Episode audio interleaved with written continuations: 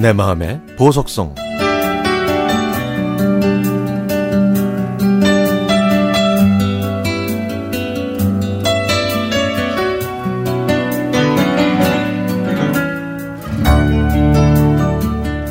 작년 봄 자취하는 아들이 전화해서 주말에 뭐 하실 거냐고 물어보더군요. 그래서 그냥 집에 있을 거라고 했더니 집에 오겠다고 했습니다. 그날따라 아들은 평소와 다르게 진지한 표정으로 얘기하더라고요. 입사 동기로 알던 친구인데 자연스럽게 친해져서 결혼을 전제로 사귀기로 했다면서 사진을 보여주었습니다. 외모가 예쁘기도 하지만 얼굴에 구김이 없고 성품이 좋아 보였죠. 저는 아가씨 집에도 저희 집 사정을 꾸밈없이 전해드리라고 당부하고 교제를 승낙했고요. 아가씨 집에서도 허락했다고 들었습니다. 결혼을 결심한 아들이 여자친구를 소개하겠다고 해서 지난 가을 만났습니다. 저도 이런 자리가 처음이라 무척 긴장이 되더라고요.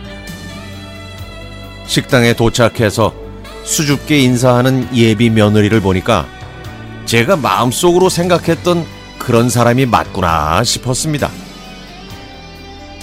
둘이 함께 찍은 사진을 봤을 때는 그냥 많이 닮았다고만 생각했는데 직접 보니까 사이 좋은 오누이를 보는 것처럼 마음이 편했습니다.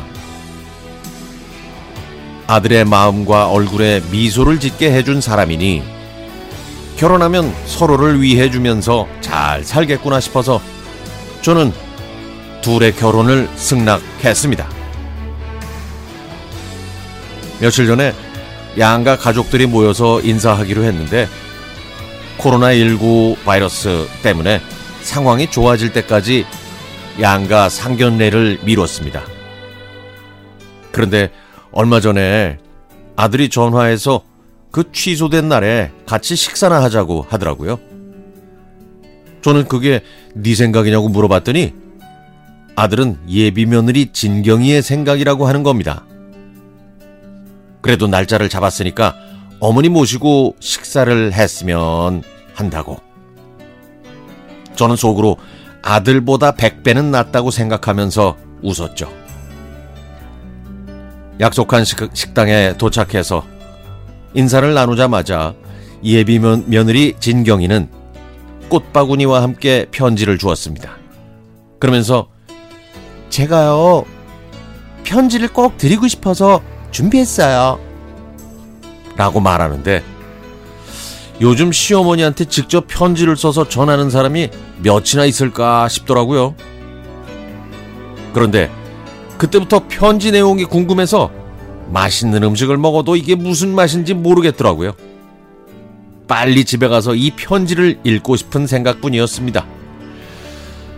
식당에서 즐거운 시간을 보내고 불이 나게 집에 와서 겉옷을 입은 채로 편지를 읽었습니다. 이 편지를 쓰면서 얼마나 많이 쓰고 지웠을까 하는 생각이 들어서 첫 문장을 읽자마자 눈물이 나기 시작했습니다. 두 장의 편지를 통해 전해지는 진경이의 마음을 몇 번이나 읽고 또 읽었습니다. 제 인생에서 가장 고맙고 감동적인 편지는 아들이 군대에서 보내준 편지였거든요.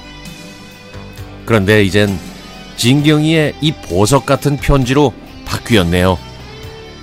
예비 며느리 진경아, 고맙고 사랑한다.